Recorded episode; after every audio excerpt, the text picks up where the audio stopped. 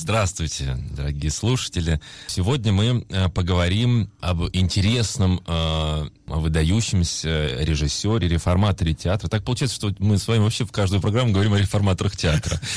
Ну, когда они закончатся, ну. подумает э, слушатель. Сегодня, безусловно, мы будем говорить о выдающемся человеке, создавшем и повлиявшем вообще на театр 20 века. Это Бертольд Брехт и его эпический театр. Вот удивительный термин, который э, и жанр, такой театр, который он развивал, э, э, который он отстаивал всю свою жизнь.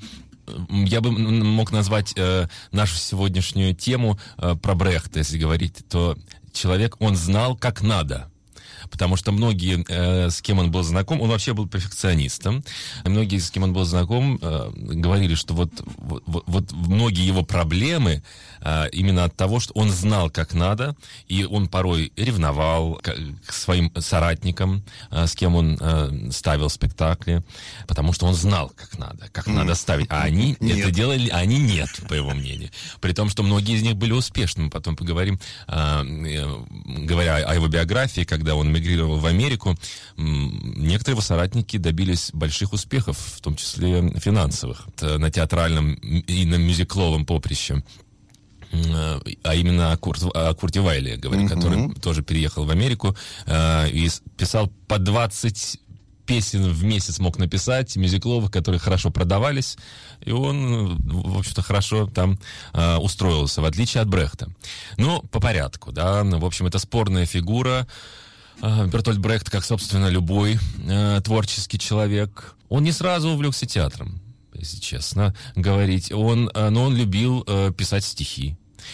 Он писал их много, писал стихи разные. Мы их можем даже прочесть э, в переводах наряду с пьесами. Да, он издавался и сейчас издается. Да, да. Вначале он не привился в Советском Союзе, но известный спектакль БДТ «Карьера Артура Уи», выдающиеся роли, которые сыграли в этом спектакле Лебедев и Юрский, запомнились и вошли, в общем-то, в историю э, мирового театра, потому что э, действительно это работы, заслуживающие внимания.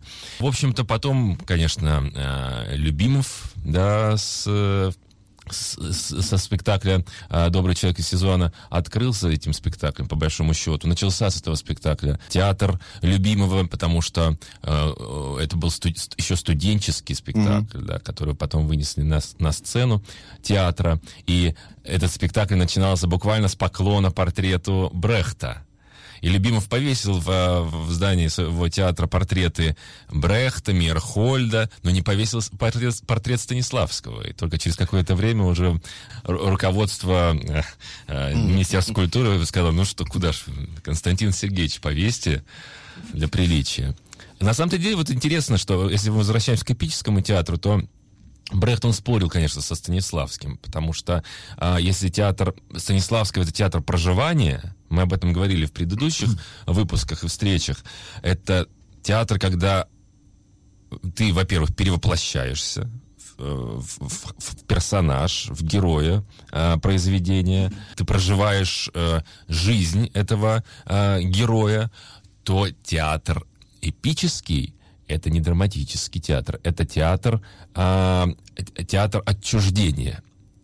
Да, при этом плакатный театр во многом, плакатный. что любимого и подкупало. Да, да, да. Тут ведь вопрос вот в чем. И, и, и как интересно, что в театре э, эпическом по, по идее Брехта актер на сцене может быть самим собой. То есть я Михаил Уманец, э, играя Мэккинажа, mm-hmm, допустим, mm-hmm. В опере, я могу оставаться самим собой. Для эпического театра даже сюжет не важен. А важно то, что в данную секунду происходит. Вот mm-hmm, в данную mm-hmm. секунду. Брехту хотелось, э, чтобы зритель не буквально следил за сюжетом и ни в коем случае не сопереживал буквально герою. Потому что для, а, как Брехт считал, вот театр психологический, театр проживания, он заставляет зрителя переходить на сторону героя. И порой э, сочувствовать ему. А для Брехта вот это сочувствие не было таким важным. Для, для Брехта э, именно момент действия в моменте угу. э, произведения, вот это было а, а, а, основным.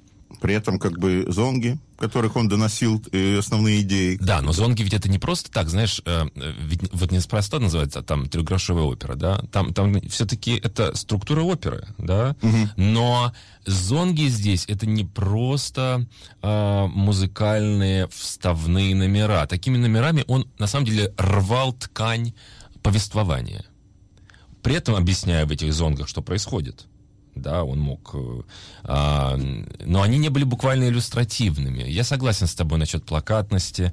А, в общем, э, те, театр этот был и остается, поскольку он, э, он перевернул понимание театрального мира в свое время, и долго-долго его не принимали. Но немножко вернусь сейчас к его вот, биографии. Uh-huh. Коротко расскажу о том, что он родился в 1898 году а если вы вспомните, это год а, а, основания а, МХАТа, 1898 год. Какая насмешка судьбы. А, да, но родился в Аугсбурге. Он был человеком, а, любящим писать стихи, как я уже сказал. В 14 году его призвали в армию. И ты знаешь, ему хотелось, как вот многим, тогда пропаганда в Германии, в общем-то, работала хорошо, а, как многим молодым людям, ему хотелось проявить себя, и добровольно пошел в эту армию. Он очень был мнительным человеком и вообще мечтал стать врачом, чтобы побороть мнительность. Он мог, придумывал себе разные болезни и хотел работать врачом, стать врачом, по большому счету. Но послужив в армии, увидев все, э, весь этот ужас войны, он, конечно, передумал и понял две вещи, что, во-первых, не хочет быть врачом а, и не хочет воевать. Он приезжает э, после э, окончания войны в Мюнхен, а, поступает там в университет, записывается на всевозможные лекции, но не ходит на них, а пропадает все, все свободное время, да и время лекции проводит во, всяких, во всяких э, кабаре, как бы сейчас сказать, на, на тусовке, в общем, тусит. Угу. Общается с, с творческим русской э, молодежью. Ему нравится кабаре. Это время расцвета вообще вот кабаре. Да. И поэзии кабарешной, и даже э, немецкая поэзия. Вот это выходил том, где сведены воедино вот эти вот куплеты, выступления, стихи того времени, которые там исполнялись. Это вот, да, да, да, да. И он, знаешь, он говорил, когда он учился в, в, в университете, что он э, э слушал лекции Э, по, меди- по медицине, а учился игре на гитаре в этот момент. Что для него это было важнее. В общем, он в девятнадцатом году, вот придем уже к театру, да, в девятнадцатом году он приносит свои пьесы в, э, в литературную часть Мюнхенского театра Камершпиле. Mm-hmm. Это свои первые песни. Э, пьесы он написал три или четыре штуки, ну вот точно три знаю, в джунглях городов, «Барабаны в ночи» и «Вал». Пьесы не брали. А он, так как мы сказали, он знал, что надо делать, как надо. Он знал, как надо. И, конечно, это э, так, такой удар по самолюбию. Он был уверен, что эти пьесы должны э, ставиться, что они актуальны, что интересны, но они никому были не интересны, к сожалению. Э, он, понимая, что эти пьесы не берут в Мюнхене, уезжает, э, переезжает в Берлин. Там живет как-то на... Э, работы нет, денег нет, есть нечего. Он настолько изнеможден, что в буквальном смысле, физическом, что а, попадает э, во всем известную клинику Шарите, где ему как-то помогают, он, он оттуда выходит. Далее его жизнь связывает с разными театральными э, деятелями, на самом деле знаковыми того времени. Да? Он в, в 25 году э, знакомится с Эрвином Пискатором. Конечно, да, да. Которым был создан, вот, в общем-то, пролетарский народный театр для постановок которого было решено писать пьесы самостоятельно, ввиду того, что от, отсутствует, в общем-то, финансовая возможность заказывать их угу. у, у разных авторов и состояш, состоявшихся драматургов. Кстати, Пискатор, на самом деле, я прочитал, что он в 1931 году переехал, переехал в Советский Союз. Переехал. Но спустя там какое-то время уехал из Советского Союза. Он недолго там пробовал. И, кстати, Брехт, он писал о том, что он менял страны чаще, чем э, ботинки. Вот что такая, фраза у него была, что он, когда началась преддверие войны, э, второй, да, э, мировой, он понимал, что, ох, э, ему уже здесь некомфортно, здесь тяжело, назревают какие-то серьезные перемены, а надо понимать, что он, он-то был коммунистом, он сначала в Швейцарию, он думал, куда ему переехать, потом в итоге в Дании оказался, а, думал в Советский Союз даже поехать. Но потом он переехал, в общем-то, в Америку. Ну, потом я вернусь, расскажу немножко про, про американский период. Брехт во многом брал известные произведения. Сейчас, кстати, тоже многие э, режиссеры так делают. Он брал известные произведения, потому что трехгрошовая опера, всем известная, это не оригинальный сюжет, по большому счету. Это переделанное, переписанное им. Он взял за основу, безусловно, сюжет, да, а, изменил его, угу. какие, какие-то ввел изменения и со- создал, в общем-то, полноправное, полноценное произведение. И, и вот он, он так любил делать. Это а, была опера нищих первоначально. да, да, его, ему вообще был интересен этот сюжет, а, когда нищие зарабатывают буквально, они не настоящие нищие, это целый бизнес, да, а, и вот этот главный герой, который такой щеголь, Мэккинош, по-разному его называли mm-hmm. в разных а, переводах.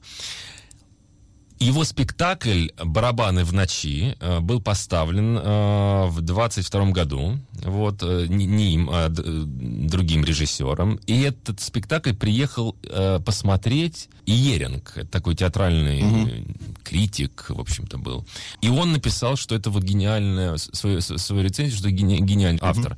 Потом, через какое-то время, приехал другой, тоже известный театральный критик, посмотрел, говорит, да куда вы вообще смотрели? Это, это непонятно что, но это невозможно смотреть.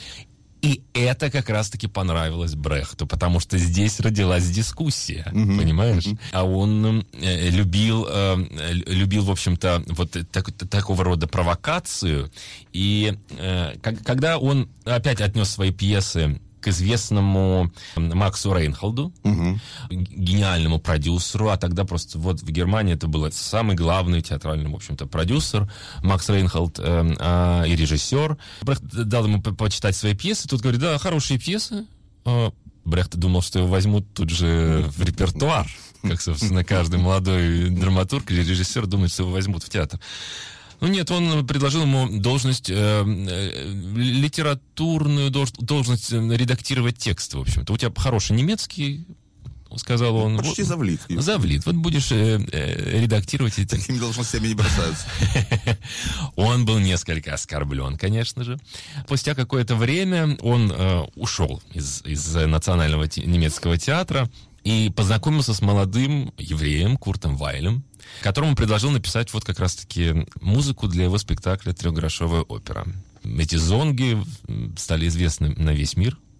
Понимаем, что все, а, в общем-то, современные режиссеры, а, они, безусловно, ученики, да, можно так сказать, и Брехта, и Брука, о котором мы... Э, Будем просто... говорить, э, говорили да, уже, да, но думаю, да. что, может быть, еще и под... Да, безусловно. к этому, да. Э, и Мерхольд, о котором я хочу вот в будущих программах обязательно.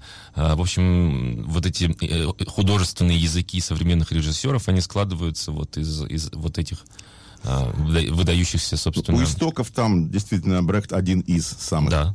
А что еще хотел ты о Брехте добавить? Да, я буквально несколько слов, ну, потому что это, на самом деле это даже на, на, на целую серию передач, да, если говорить об биографии, об эпическом театре, так мы сегодня все равно, э, а, у нас есть лимит по времени, и хочется как можно больше рассказать. Сейчас мне вспомнилась, знаешь, его известная цитата. А, он говорил о том, что кто сражается, может проиграть, а кто не сражается, уже проиграл. Да? Это его, его жизнь вся, это, конечно, такое сражение с самим собой, с препятствиями, в общем, возвращаясь к его творческой биографии, вот спектакль «Трехгрошовая опера» в 28 mm-hmm. году э, в театре Шиф Бауэрдам э, с музыкой Курта Вайля. Этот спектакль за три года сыграли 400 раз. И если э, сейчас современный э, зритель попадет в этот театр, он не изменился с тех пор в том плане, что Брехт сыграл на, на, на контрасте, да, он, поскольку Рейнхолд не взял его пьесу, он стал искать, где же найти театр, в котором мою пьесу, mm-hmm. моя, моя пьеса понравится. И он пришел, через, там через мост, кажется, этот театр находится, коммерческий театр, там играли какие-то водевили, предложил. И вот если сейчас посмотреть, жалко, радио не, не дает возможности посмотреть на, на картинку, но это, это, это в, в зале это золотая лепнина, это бархат красный на этих креслах, это все. Туда приходили богатые, в общем-то, люди, развлечься. Если скажешь, как погуглить, то это можно совмещать. Так это, понимаешь, это Берлин ансамбль. Он, он э, э, по иронии судьбы, когда он ушел из этого театра, через какое-то время после войны ему отдали этот театр. В котором он начинал... Э, э, это судьба, конечно, да. И он ничего там не поменял. Но вот можешь себе представить контраст? Играется трехгрошовая опера, а он для него, в общем-то, декорации тоже не были важны. Да? В эпическом театре не надо подробностей в декорациях. Это не важно, да, э, в эпическом театре Брехта это плакат, да, яркое что-то. И вот представь, э, люди, которые пришли... Это, это больш, был большой риск, потому что тут панель пропал, потому что такая богатая публика пришла смотреть на трехгрошовую оперу, и им понравилось. Им очень понравился спектакль. Вот 400 раз за три года его сыграли. Рейхельд, он видел из своего театра, как очередь заворачивала не к нему в театр. А... Вот она месть художника, да. Ну, в общем, э, он уехал в Америку, да, как я говорил уже. Э, там в общем-то, и с Файлем поссорился и с Пескатором, которые, в общем, переехали, эмигрировали в Америку. Не все после войны э, спешили вернуться обратно э, в Германию. А вот Томас Манн, он не вернулся. А он вернулся, вот там ему как раз-таки отдали его театр, в котором он наконец-таки мог творить и э, ставить спектакль, который он ставил. Поначалу даже ему, знаешь, ему не весь театр дали, ему сначала дали только малую сцену. Но спустя какое-то время отдали весь театр. Вот такая непростая у него судьба. Но если мы говорим о современных режиссерах, которые близки буквально, по, на мой взгляд, да, по духу, по э, языку к, э, к Брехту, то, конечно, это э, Юрий Бутусов. Юрий Бутусов, и мне повезло э, увидеть, э, будучи еще студентом ГИТИСа, э, несколько спектаклей его, и я считаю, вот это, это, это были спектакли Сатирикона, я, к сожалению, не видел э, в, э, спектакль Ленсовета, первый, да, его, в театре Сатирикон, где он поставил Макбет Ионеско по пьесе Ионеско, это был первый спектакль.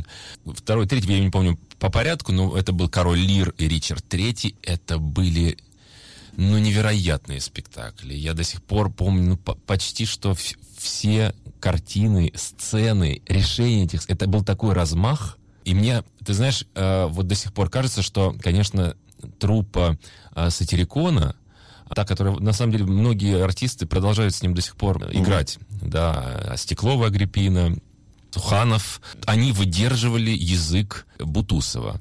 Ну вот в театре имени Пушкина. Э, в Москве как раз-таки Бутусов Юрий Николаевич поставил спектакль «Барабаны в ночи», который уже многие годы идет с большим успехом. Угу. С большим успехом. Решение, ну, знаешь как, вот все-таки э, Юрию Николаевичу, кажется, в, в том году исполнилось 60 лет. Я не встретил пока что, может быть, они есть какие-то книги о, о его творчестве, да. Я знаю, есть много интервью, он рассказывает о, о своем способе репетировать, о своем отношении к репетициям, вообще к созданию театра, к созданию спектаклей. Для него важен ансамбль, для него важно, важно чтобы вот э, артисты друг друга чувствовали, чтобы артист не был буквально исполнителем, да, потому что, ну, э, есть разные, конечно, артисты, но когда э, артист считает себя исполнителем, а не соавтором, со, соратником режиссера и готов угу. в огонь, в воду, да, за этим режиссером, это не, не, не театр на самом деле. Вот мне, мне повезло увидеть эти спектакли, Бутус, когда там, ну, ну на разрыв э, работали артисты, и главное, сколько было и юмора, и иронии, а вот в «Короле Лире» и в «Ричарде Третьем» главные роли играл э, Константин Аркадьевич Николаевич Райкин, мощнейший артист. За ним было, в общем, одно удовольствие наблюдать. Тогда в, в Сатириконе э, работал мой однокурсник э, Арсений Пельбаум, и он, благодаря ему я попадал на эти спектакли. Он мне Арсений, делал... спасибо. да, я ему, он мне делал э, контрамарки, причем он говорил, так, э, сегодня контрамарка на фамилию Станиславский, Завтра в контрамарке у тебя на фамилию Мирхольд. Вы можете себе представить, я захожу к администратору, к окошку к администратора, и вокруг стоят люди, жаждущие попасть. Здравствуйте, на Станиславского билет, будьте добры. И вот мне давали билеты. Я не знаю, описывать эти сцены, наверное, бесполезно. А, ну, это правда. Вот в его спектаклях я не успел сейчас посмотреть э, «Бег» в, в театре Вахтангова, но я э, видел какие-то отрывки, и, в общем-то, э, могу сказать с уверенностью, что это, конечно, грандиозный, один из таких выдающихся русских режиссеров. Я видел Гамлета его, вот, Да, это... Гамлета с э, Хейлом Трухиным. Трухиным, да. Да, да, да. да это, ну, слушай, это ведь он как раз-таки с Трухиным, с Пореченковым и с Хабенским, они вот э, в Ленсовета... Это же был дипломный спектакль, я не помню, какой точно, то ли в ожидании Годо. А, они все закончили, если я не ошибаюсь, курс Ферштинского угу. а, в Лгитмике, да, сейчас он по-другому называется, этот институт. И э, Юрий Николаевич там преподавал, и команда... Да, они Марина как... Голуб, э, Гертруда. Да, да, но это уже МХАТ. Да, да, да, это уже да. МХАТ. Это МХАТ, когда он пришел.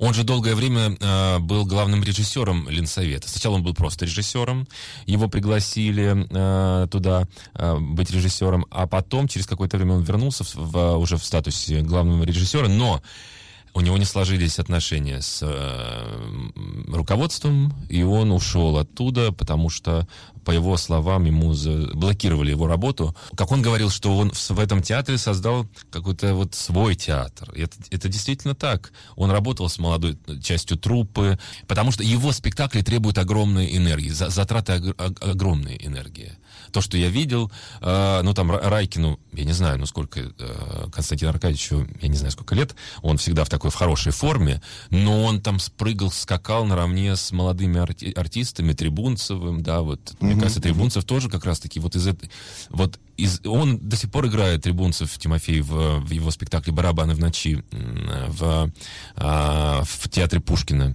а, под руководством Писарева. Вот. Из Совета он в 18 году ушел. Потом его пригласили в 18 году на должность главного режиссера э, театра Вахтангова. Сейчас он набрал в 2020 году свой первый курс э, в ГИТИСе, режиссерский. А, на этом курсе преподают его, в общем-то, соратники, и вот Агриппина Стеклова, и Александр Урсуляк, который играет в его спектаклях, Олег Долин. Воспитывают ребят, которые болеют театром. Это я знаю точно, потому что я сейчас, учась в магистратуре ГИТИСа, я с ними пересекался, мы с ними параллельно шли, mm-hmm, да, просто mm-hmm. магистратура два года, а им еще учиться и учиться. Но я видел, что э, бес, бессонные ночи, как они, в общем-то, в Инстаграме выкладывают там фотографии, фотографии, как или в Фейсбуке, о своей жизни рассказывают, э, студенческой. Да, вот он прививает, они попали в хорошие руки, я считаю.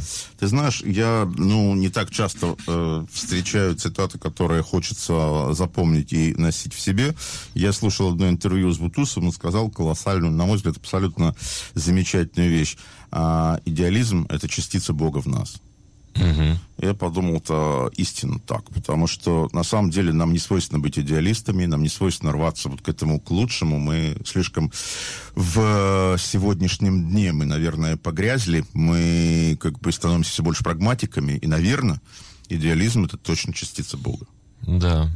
Поэтому мне очень всегда нравилось то, что делает Бутусов. Это всегда на грани вот э, нервного срыва. И это хорошо. Ты знаешь, я еще хочу э, немножко вообще поговорить о музыке в, в, в спектаклях, раз уж, собственно, и у Брехта, да, он да, вот не просто да. драматический спектакль ставил, он использовал музыку, потому что музыка была, в общем-то, не просто фоном, а действительно пронизывала весь mm-hmm. спектакль.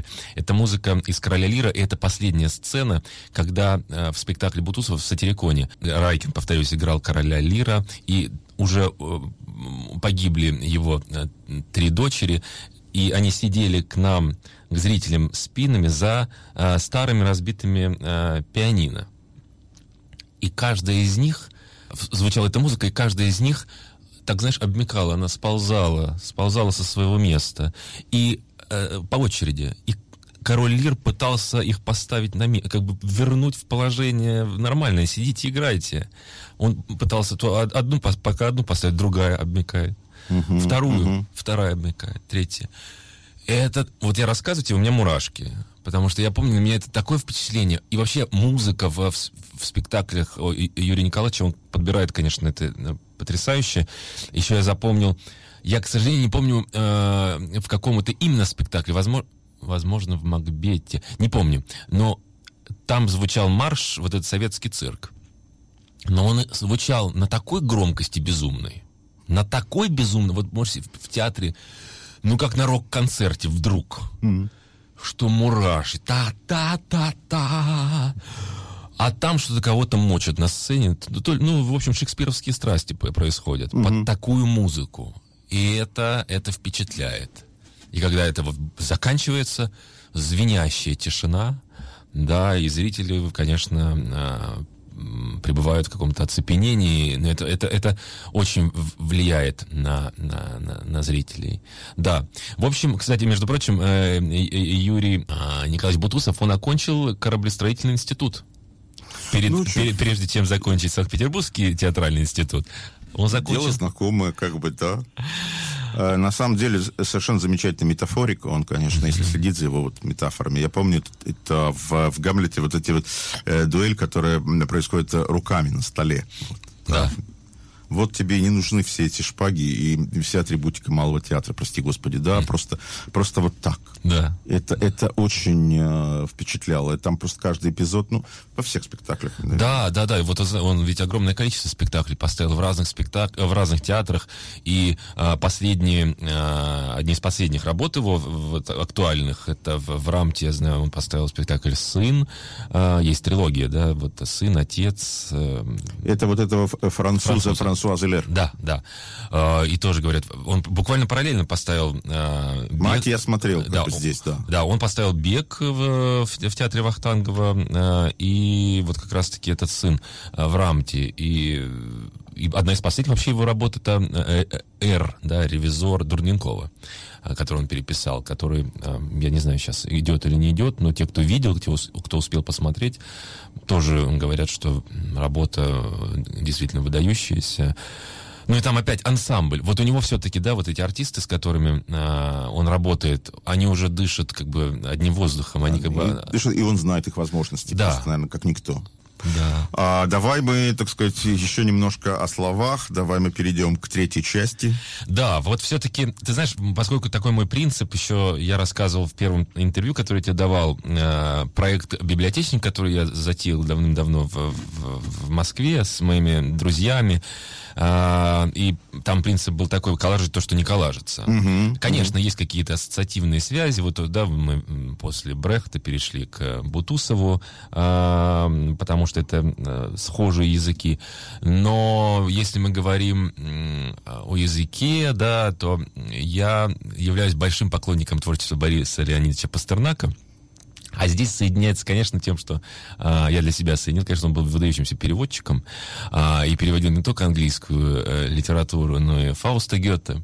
А, вот, так что вот немецкое что-то, да, знаешь... И э, это есть, да. Есть. Э, есть, у, у, кстати, у Мандельштама чудесное стихотворение к немецкой речи. Я прочитаю вам в следующей э, программе нашей. А сейчас пару слов о Борисе Леонидовиче Пастернаке, которого я очень, повторюсь, люблю. И, вы знаете, э, даже не о переводах его э, хочется поговорить, а о том, что меня э, поразило, и настолько вот поразила история его переписки э, со своей двоюродной сестрой Ольгой Фрейденберг. А, который я случайно обнаружил, а, что я даже вот написал такую документальную пьесу по, по мотивам да, этой переписки и охранной грамоты его книги вообще поразительно, поразительно. Там раскрывается, в общем-то, а, Пастернак, не, Пастернак не Нобелевский лауреат, да, а Пастернак трудоголик, Пастернак, который занимается, работает, цель творчества чего самоотдача, вот у меня с этим стихотворением сложности большие. Как Почему? Бы, потому что, как писал Аркадий Львов из mm-hmm. э, Америки, да, и это как бы странно писать эти стихи, публиковать их в Новом мире, который от Москвы до Владивостока миллионами тиражами. Ну, возможно. Ну, возможно. Ну, это, ну, возможно. Быть знаменитым некрасиво, некрасиво, но мы же знаем, как бы, и он-то знал, что он знаменит. И ничего, справлялся, понимаешь, как бы, что не отменяет величие поэта. А, творческому человеку свойственно некоторое э, нравится быть немножко знаменитым. Э, как я... бы это было некрасиво. Да-да-да. Я помню, это, э, это вот домработница по Махматовой говорила, когда Пастернак э, ходил, uh-huh. и, вот, ну, этот косноязыки пришел. То есть, uh-huh. как бы, да, значит, ну, высокое косноязычие, но да. было.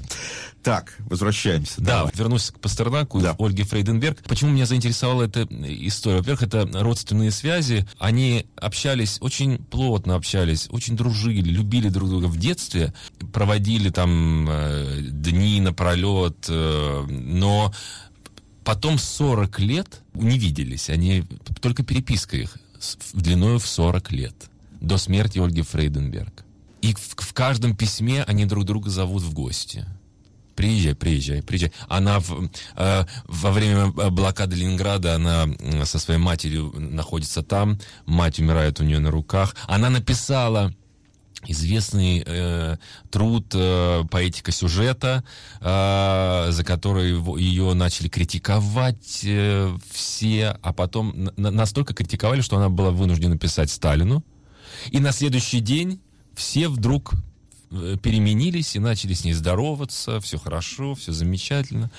Но это, конечно, недолго все продолжалось, э, и времена такие. Если говорить о творчестве Бориса Леонидовича, одно из моих любимых стихотворений «Август». Я бы хотел его исполнить, если позволите.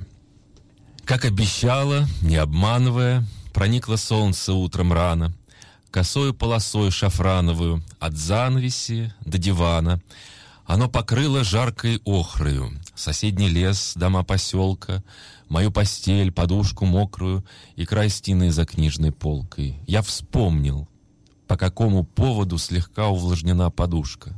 Мне снилось, что ко мне на проводы шли по лесу вы друг за дружкой, вышли толпою, врозь и парами, и кто-то вспомнил, что сегодня 6 августа по-старому, преображение Господне.